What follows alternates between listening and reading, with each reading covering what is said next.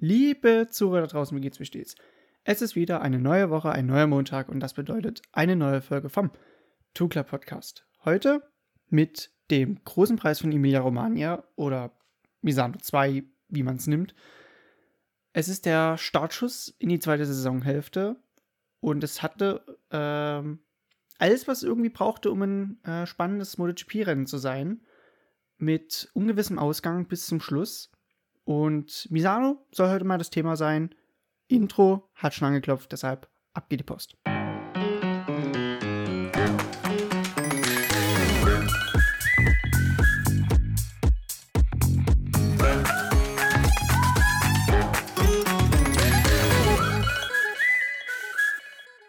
Und damit herzlich willkommen zu einer weiteren Folge vom Two Club Podcast. Freut mich, dass ihr eingeschaltet habt.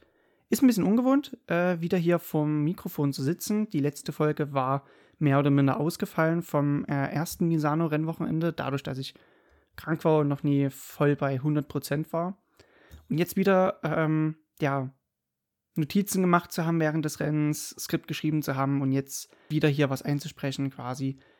Ah, ist wieder ein schönes Gefühl, gerade auch mit Hinblick auf die, die zweite Saisonhälfte, die jetzt gestartet ist, mit den vielen äh, Rennen innerhalb von sehr, sehr wenigen Wochen. Wird schön, da freue ich mich schon drauf.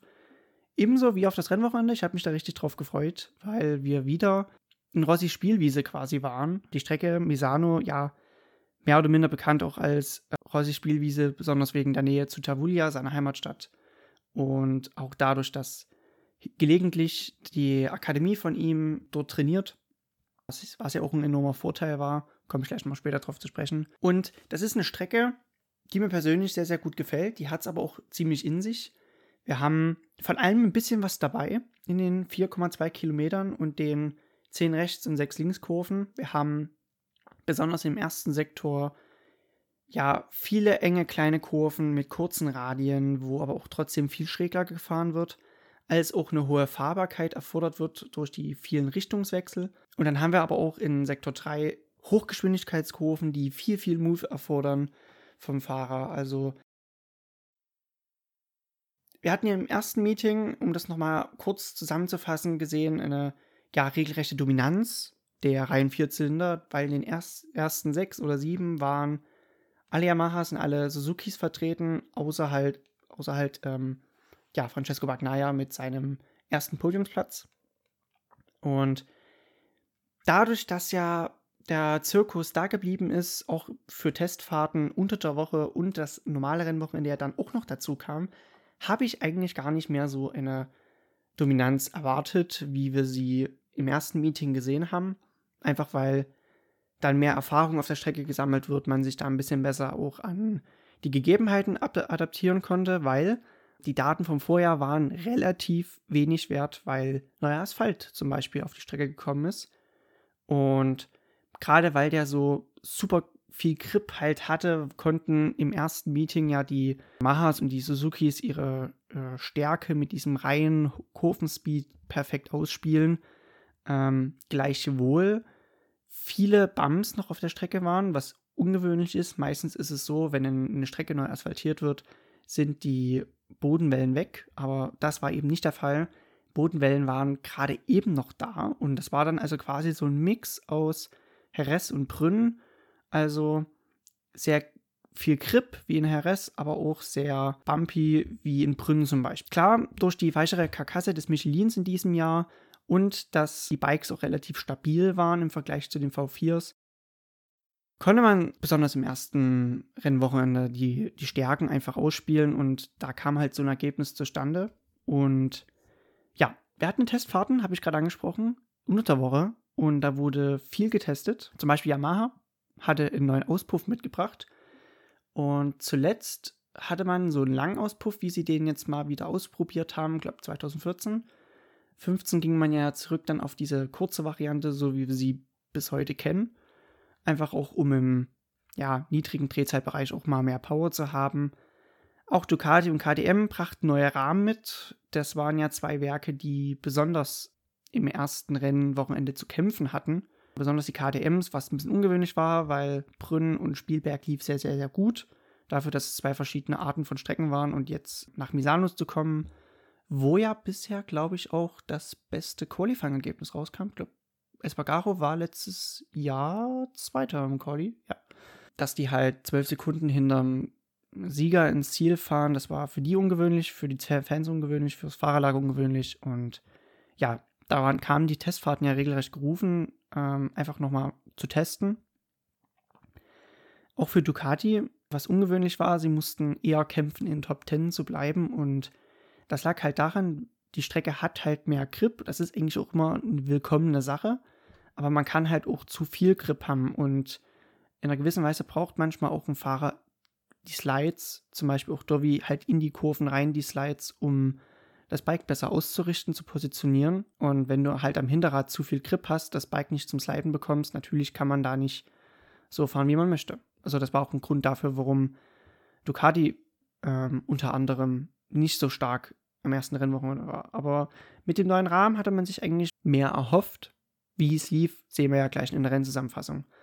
Auch neu, was getestet wurde, äh, getestet wurde im Zuge der Verbesserung der Sicherheitsstandards, war ein Radiosystem, also ähnlich wie in der Formel 1, dass ähm, man Kopfhörer hat als Motorradfahrer und dort sicherheitsrelevante Hinweise zugesprochen bekommt, also von gelber Flagge im nächsten Kurve oder einsetzender Regen beispielsweise, weil wir jetzt am diesen Rennwochenende auch mal einsetzenden Regen hatte in der Moto 2. Sowas halt. Und man, da möchte man natürlich die Technik, die sich weiterentwickelt hat, mal wieder erproben, sehen, funktioniert das, ist das gut, ist das schlecht. Wurde allgemein sehr, sehr gut aufgenommen. Rossi zum Beispiel, der ja auch viel Vierrad-Erfahrung hat, hat es durchaus begrüßt. Fahrer wie Quattararo meinten, wenn es nur bei sicherheitsrelevanten äh, äh, Aussagen bleibt, dann perfekt, okay. Da ist man ein bisschen zwiegespalten, weil natürlich auch das, ja, das Dilemma quasi von der, von der Formel 1 kennt, dass manche, ja, dass, dass die Strategen halt zu viel Macht dann bekommen und den Fahrern Anweisungen geben, wie sie zu fahren haben und das geht dann halt ein bisschen weg vom Urinstinkt, von dem ursprünglichen Motorradfahren, wo halt die Instinkte des Fahrers eigentlich im Vor, äh, Vordergrund stehen. Ich kann beide Seiten verstehen. Ich denke, äh, wenn man den, die Sicherheit weiter verbessern möchte und die Technik tatsächlich so gut funktioniert, dass es den Fahrer nicht ablenkt während der Fahrt. Ich meine, bei 300 km/h kann man die gelben Flaggen oder vielleicht übersehen, kann passieren. Also man, wir äh, Laien können ja 300 km/h schwer nachempfinden, wie es ist, kann passieren. Ich persönlich war ein Fahrer, der so fokussiert man auch war, immer noch einen Blick für für Flaggen hatte. Man sagt ja auch, dass es vielleicht deshalb eingeführt werden sollte, weil man ja bei 60 Grad Schräglage nicht noch irgendwo auf die Fahnen schauen kann. Ich denke, ich finde es gut, dass man immer noch weiter an der Sicherheit arbeitet und versucht immer mehr Sicherheit zu garantieren. Es ist natürlich immer noch ein sehr, sehr gefährlicher Sport und wenn dadurch Unfälle abgewandt werden können, dann ist doch gut. Also dann spricht doch nichts dagegen. Was die Kommunikation mit dem Team angeht, naja, man hat das Pitboard, man hat die Kommunikation übers Dashboard. Ich sag mal, wir kommen ja gleich nochmal bei Quadraro dann nochmal auf Thema Kommunikation zu sprechen. Ich glaube, ähm, ja. Anyway, wir können ja mal kurz einen Blick aufs Zeittraining werfen. Es war nicht mehr so dominant wie beim ersten Meeting, dass vier Yamahas, äh, ich glaube, in den ersten fünf oder so stehen, sondern wir hatten Vinales auf Pole, okay, eine Yamaha auf 1 mit seiner zwölften, nee, Moment, 13. MotoGP Pole gefolgt von Jack Miller. Jack Miller, interessanterweise, musste über das Q1 gehen, was er nochmal zeigt. Es heißt nie, dass man, was heißt schlechter Fahrer, aber dass man jetzt nicht so schnell ist, wenn man übers Q1 weiter ins Q2 kommt. Hat ja super funktioniert. Die erste Reihe machte dann noch voll Fabio Quadraro.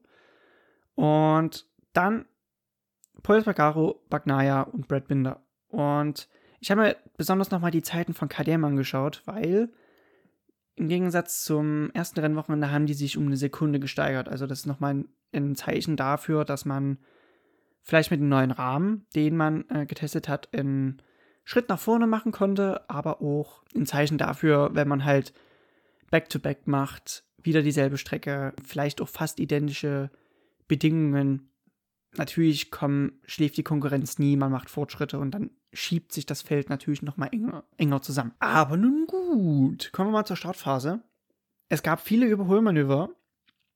in, in, der, in der ersten Runde. Es war sehr hektisch, vielleicht sogar ein bisschen zu hektisch, weil es dann noch einen Zwischenfall zwischen Alicia Espargaro und Morbidelli gab. Ich glaube, es war Kurve 7 und am Ausgang der Kurve 7 verlor Espargaro das Vorderrad und hat äh, Morbidelli quasi mit ins Verderben gerissen und dadurch, ja, Morbidellis Rennen ein bisschen zerstört, mehr oder minder. Er musste halt weit gehen und war weit hinter das Feld gespült worden. Aber dann, dem die nach der ersten Runde wiederkam, es war Vinales vor Jack Miller, dann Bagnaya, Quadraro und Brad Binder, also es hat sich relativ wenig an der Spitze getan. Da ging das wirklich Schlag auf Schlag so. Bam, Rossi stürzt raus, dann Bam, Brad Binder stürzt und raus. Beide konnten zwar das Motorrad aufheben und weiterfahren, haben dann aber entweder aufgegeben oder halt noch einen weiteren Sturz fabriziert, im Brad Binders Fall. Auch ausgefallen, und das wird jetzt richtig komisch, habe ich gerade eben noch auf äh, Instagram in der Story gesehen. Jack Miller ausgefallen mit äh, einem technischen Problem. Es hieß, ja, Leistung verloren, aber der Grund, der Grund dafür, der hat ein Abreißvisier in die Airbox bekommen und dadurch, weil die halt diese, dieses äh, Abreißvisier geschluckt hat, sukzessive an Leistung verloren und dann, ja, musste er aufgeben. Abreißvisier, von wem war es? Deshalb habe ich das in der Story gesehen. War von Fabio Quadraro. Also der hat ein herumliegendes Abreißvisier aufgesammelt und dadurch kam das zustande. Wahnsinnig viel Pech, aber auch wahnsinnig ungewöhnlich. Also durch ein Abreißvisier auszufallen, muss doch erstmal passieren. Vor allem das, das Teil, was kostet eine MotoGP-Maschine? Äh, geht schon, es ist ein reiner Prototyp und ein reiner Prototyp fliegt wegen einem Abreißvisier raus. Na gut, nicht die Ruhe lustig machen. Und so wie die drei ausgefallen waren, war klar, okay, dieses Rennen schlägt andere Töne an, weil es waren drei Fahrer, die auch mit an der Spitze unterwegs waren. Und wenn drei vorne fehlen, rücken drei nach. Und wir hatten die drei KTMs, die noch übrig waren, äh, in den Top 10. Das Tech 3 Team, zeitweise 6 und 7, auf Platz 6 und 7 wir hatten mal wieder Repsol Honda vorne, also was heißt vorne, aber wir hatten in Top 10. Ähm, Alex Marquez war da zeitweise auf 9 unterwegs. Ich habe fast das Repsol Honda Livery, habe ich schon fast, ich will es nicht sagen, aber ich habe es ja schon fast vermisst. Also, und Alex Rins zum Beispiel, der ja letzte Woche sehr, sehr stark war, war außerhalb der Top 10. Also von dem haben wir im ersten Rennen noch wenig gesehen. Also in diesem Rennen wenig gesehen bin ich. So wie Vinales und Bagnaia wegziehen konnten von den, vom Verfolgerpack, da ging mir ein bisschen die Frage auf, ist es jetzt ein Rennen für Vinales? Kann er heute endlich mal auch das ummünzen, was er denn immer so im Zeittraining ankündigt? Oder ist es halt mal wieder nichts?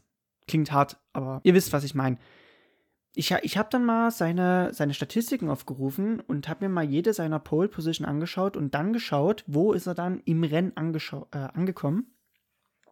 Natürlich, bei der Enge des Feldes, ich will nicht sagen, hat ein Pole wenig zu sagen, dass man eine Pole holt, das macht man nicht, macht man nicht im Vorbeigehen, keine Frage.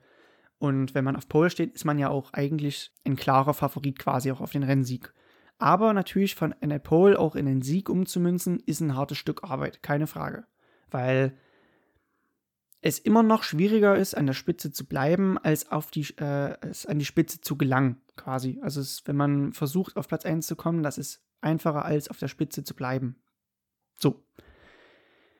Ich habe mir jetzt mal seine Statistiken angeschaut und in, ich habe sogar ausgerechnet, so äh, präzise wollte ich es ausdrücken, also in 46% der Fällen kann er eine Pole auch auf dem in dem Podium ummünzen. Das heißt also ungefähr, das lag vor allem auch daran, dass er viel, viel bessere Pace als im ersten Rennen im letzte Woche gehen konnte. Also es waren 32er Zeiten durchweg bis zu dem Zeitpunkt, wo Francesco Bagnaia dann gestürzt ist, um das schon mal vorwegzunehmen. Bis dahin 32er Zeiten und so wie Bagnaia weg war, Schalter umgelegt, 33 tief. Und das waren Zeiten, von denen konnte er im ersten Rennen regelrecht nur träumen. Also da ist er mittlere bis hohe 33er gefahren und ist ein Indiz dafür Fortschritte äh, erzielt und auch wirklich mal das umgesetzt, was er halt im Training immer so ankündigt. ankündigt. Und dass er mal von Pole auch gewinnen konnte, das liegt eine Zeit lang zurück. Um mal kurz das auszudrücken, das war im Jahr 2017, im ersten Jahr für Yamaha, in Le Mans. Das war der sagenumwobene Kampf, ja, ich kann mich gerade zurück in den Sinn, der sagenumwobene Kampf gegen Teamkollege Rossi, wo Rossi dann drei, Rund drei Kurven vor, vor Schluss noch gestürzt ist. Ja. Und das war das Rennen, wo Vinales auch vom Pole gewinnen konnte. Ansonsten, ja, ich, mich, ich erinnere mich eher auch an Rennen wie Katar 2019 oder dieses Jahr Österreich oder jetzt letzte Woche, wo er halt eher zurückgefallen ist und nicht das zeigen konnte, was, dass er ja, so wie es aussieht, imstande ist. So. Habe ich ja jetzt schon mal vorweggenommen. Der Sturz von Francesco Gnaia und der war richtig, richtig komisch. Er ist im ersten Sektor beim Umlegen von rechts auf links gestürzt und das Komische war, er war schon längst in Schräglage. Man hört in der Onboard-Aufnahme, dass er immer noch am Gas ist. Also man könnte immer noch denken, beim Umlegen zum Beispiel das Gas weggenommen und dadurch hat er Bewegungen im Motorrad zugelassen. Er hatte immer noch Standgas drauf und er hat auch in der im Debrief nach dem Rennen gesagt, ich habe alles gemacht wie immer. Also ich bin wie immer habe ich das Motorrad umgelegt, wie immer Gas gehalten und trotzdem ging das Motorrad äh, übers Vorderrad weg, was ungewöhnlich ist. Fand ich persönlich auch ungewöhnlich. Also ich hätte es noch verstanden, wenn er zum Beispiel Gas weggenommen hätte, das Motorrad wäre vorne ein bisschen eingetaucht und das wäre diesen Ticken zu viel gewesen, dass er halt das Vorderrad verloren hat, aber das war halt nicht der Fall. Er hat normal Gas gehalten, wie er es vielleicht dann auch bei Trainings mit der Akademie machen würde. Er fährt ja dort äh, dann mit einer V4, die ja auch sehr abgewandelt von der MotoGP-Maschine ist. Ich will ja darauf hinaus, er ist vielleicht schon tausendmal durch die Kurve gefahren, tausendmal gleich gefahren und das ist jetzt das erste Mal, dass es so schief geht. Und es ist auch schade drum, es wäre sein erster Sieg gewesen und gleich noch, äh, ich glaube, die Kirsche auf der Sahnetorte zur, zur letzten Woche. Ja, damit war der, der Leader der haushoch geführt hatte und auch das Rennen regelrecht kontrolliert hat, auch weg. Und das war ein bisschen komisch so, weil es war ein sehr hektisches Rennen irgendwie. Es war sehr spekt äh, ja, voller Spektakel quasi, aber auch irgendwie meh. Also ich will nicht sagen langweilig, das, das wäre zu hart. Es war aber ein bisschen meh, weil vieles hatte sich auseinandergezogen, hatte da waren mehrere ja, einzelne Fahrer, die ihr eigenes Rennen gefahren sind und es gab viel, viel, viel weniger Gruppen als im ersten Rennen. Das fand ich ein bisschen schade. Und somit war ja dann auch wieder ein neuer Fokus auf das äh, Rennen. Ähnlich wie, ja, wie Harris, so das erste, das erste Rennen, wo Marquez noch da war. Ähm, so wie Marquez weg war, kam auf immer ein neuer Fokus in das Rennen oder eine, man hat es nochmal aus einem neuen Blickwinkel betrachtet. Weil Espargaro war auf zwei dann. Also Vinales hat geführt, Espargaro auf zwei, dann Quadraro.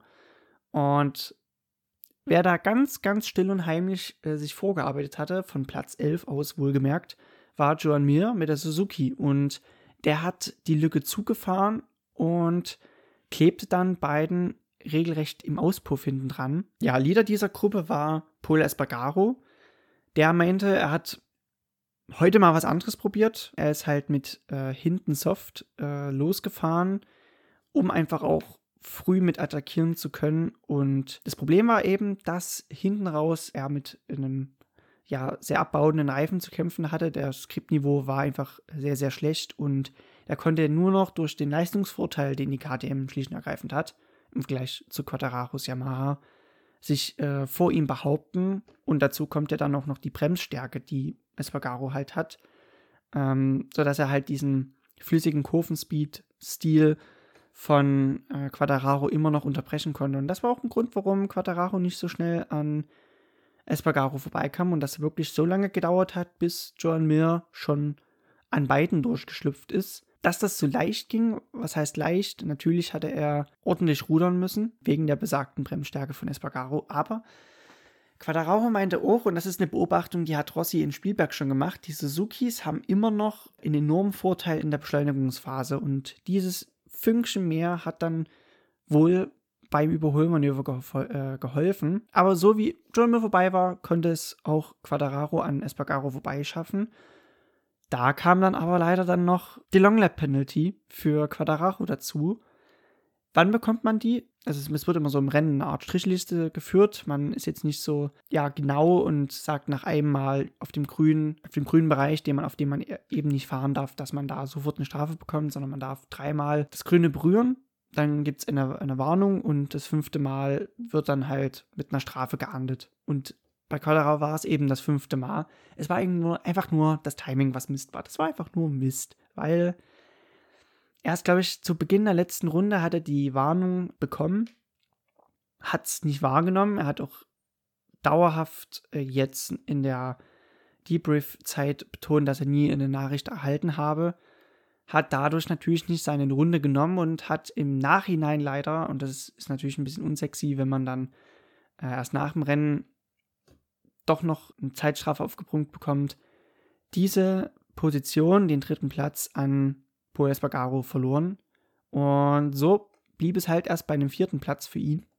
Also jetzt kommen wir eigentlich schon so halb, so ganz zum, zum Rennergebnis. Wir haben Vinales auf 1, gefolgt von mir und Espargaro, das waren die ersten drei, sehr, sehr bunt. Drei verschiedene Werke in den ersten drei. Stark, stark. Danach Quadraro und Oliveira, das machen die ersten fünf, gefolgt von einer Honda Armada, also von dem, was noch übrig ist, so hart das jetzt klingen mag, aber es waren nur noch zwei Honda-Fahrer im Feld, nämlich Nagagami auf 6, Alex Marquez auf 7. Beide also mit einem regelrechten Spurt nach vorne äh, und die konnten es übers gesamte Rennen noch bringen. Hinter den beiden Dovizioso auf 8, Morbidelli mit seiner Aufholjagd auf 9 und Petrucci auf 10. Und dann kommen nur noch drei. Es sind viele ausgefallen heute mit Zarko auf 11, Rins und Smith. Und ich finde, so wie ich jetzt auf das Rennergebnis schaue, ich glaube, Quadraro. Es ist halt keine leichte Saison für ihn. Letztes Jahr hat er immer noch diesen, diesen Rookie-Bonus und viel, viel weniger Gegner im Vergleich zu diesem Jahr, mit denen er auskommen muss.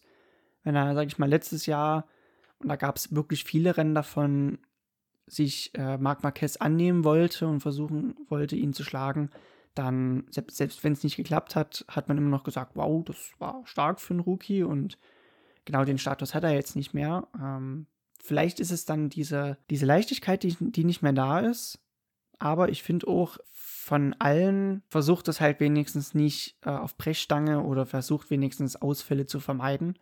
Natürlich war jetzt der Ausfall im letzten Rennen nicht förderlich für die, für die Weltmeisterschaft, an die er laut eigenen Aussagen nicht denkt. Denkt eher jetzt gerade darüber nach, wie das Überholen einfacher wird mit der Yamaha. Weil es kann natürlich auch nicht immer der, der Anspruch sein oder das Ziel sein, schon in der Anfangsphase vorn zu sein, um dann die Führung zu verteidigen. Also als einzige Taktik, um erfolgreich mit dem reinen Vierzylinder zu sein im Vergleich zu dem V4.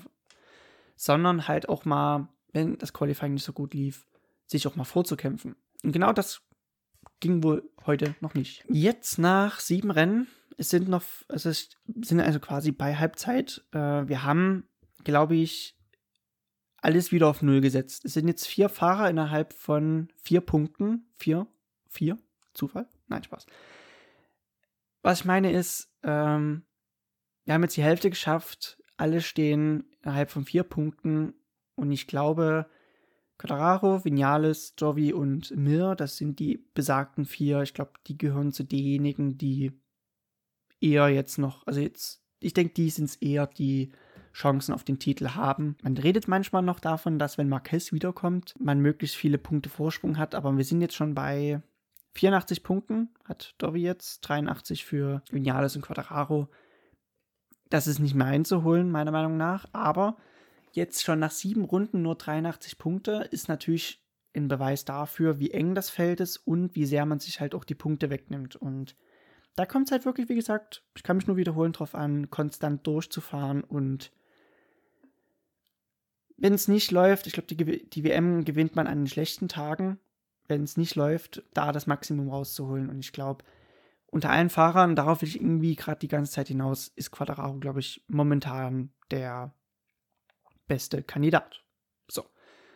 Wir kommen mal zu den Sektionen und den Awards. Also quasi Zwitscher-Ecke mal als erstes. Ed Paul Daly auf 88 schreibt auf Twitter und das knüpft an Quadraro an, der durch die Strafe ja noch das Podium verloren hat. Easy Solution, make it grass again. Also einfache Lösung, macht einfach wieder Gras draus. Er spricht halt darauf an, dass an den Curbs früher zumindest, und ich bin zu einer Zeit gefahren, da war dort immer noch Gras, dass eben kein, kein Asphalt mehr ist, über den man einfach drüber fahren kann, sondern Gras. Kunstrasen in dem Falle, kein richtiges Gras. Ähm, das ist halt ein schmaler Grat. Äh, man möchte natürlich die bestmögliche Sicherheit für die Fahrer, aber auch man möchte einfach auch nicht mehr diesen Stress mit den Track Limits. Und ich glaube, das war nach Spielberg heute wieder so ein, so, ein, so ein Ding, wo man wieder nur Kopfschütteln könnte über die Track Limits, weil dadurch, dass man das Gras äh, weggemacht hat, hat man natürlich auch wieder enorm an Sicherheit gewonnen, weil der Kunstrasen, wenn es zum Beispiel in der Nacht feucht war und man ist morgens im ersten Training oder im Warm-up darüber gefahren, dann konnte das ordentlich schief gehen. Und äh, dafür gibt es dann halt die Lösung des grünen Asphalts, aber wenn man halt da drauf fährt, kann man trotzdem so marginal das wirklich sein mag. Und es ist ja auch in manchen Fällen nur Millimeter. Mir fällt da wirklich Jorge Martin ein im Steiermark Grand Prix. Das war nichts in der letzten Runde. Wo auch immer da ein Vorteil gewesen sein sollte in diesen Einzelfällen. Aber man muss natürlich auch generell versuchen, da hart durchzugreifen und klare Kante zu zeigen, weil sonst funktioniert das System ja auch einfach nicht. Ähm, das ist natürlich dann der Nachteil daran, dass man dort äh, Asphaltfläche macht, weil da kann man super drüber fahren und wenn man diese extra Meterchen noch mitnehmen kann und das Gras, das Gas, Gras, Gas, das Gas noch diesen Funken eher aufziehen kann, hat man natürlich dann bei der Enge des Feldes vor allem doch nochmal einen kleinen zehntelchen Vorteil und gut, ich habe das ja gerade nochmal erläutert mit der Regel der Strichliste. Er hat es fünfmal ähm, gemacht. Natürlich muss da irgendwo eine, eine Strafe kommen. Aber ja, braucht man nochmal neue Regeln?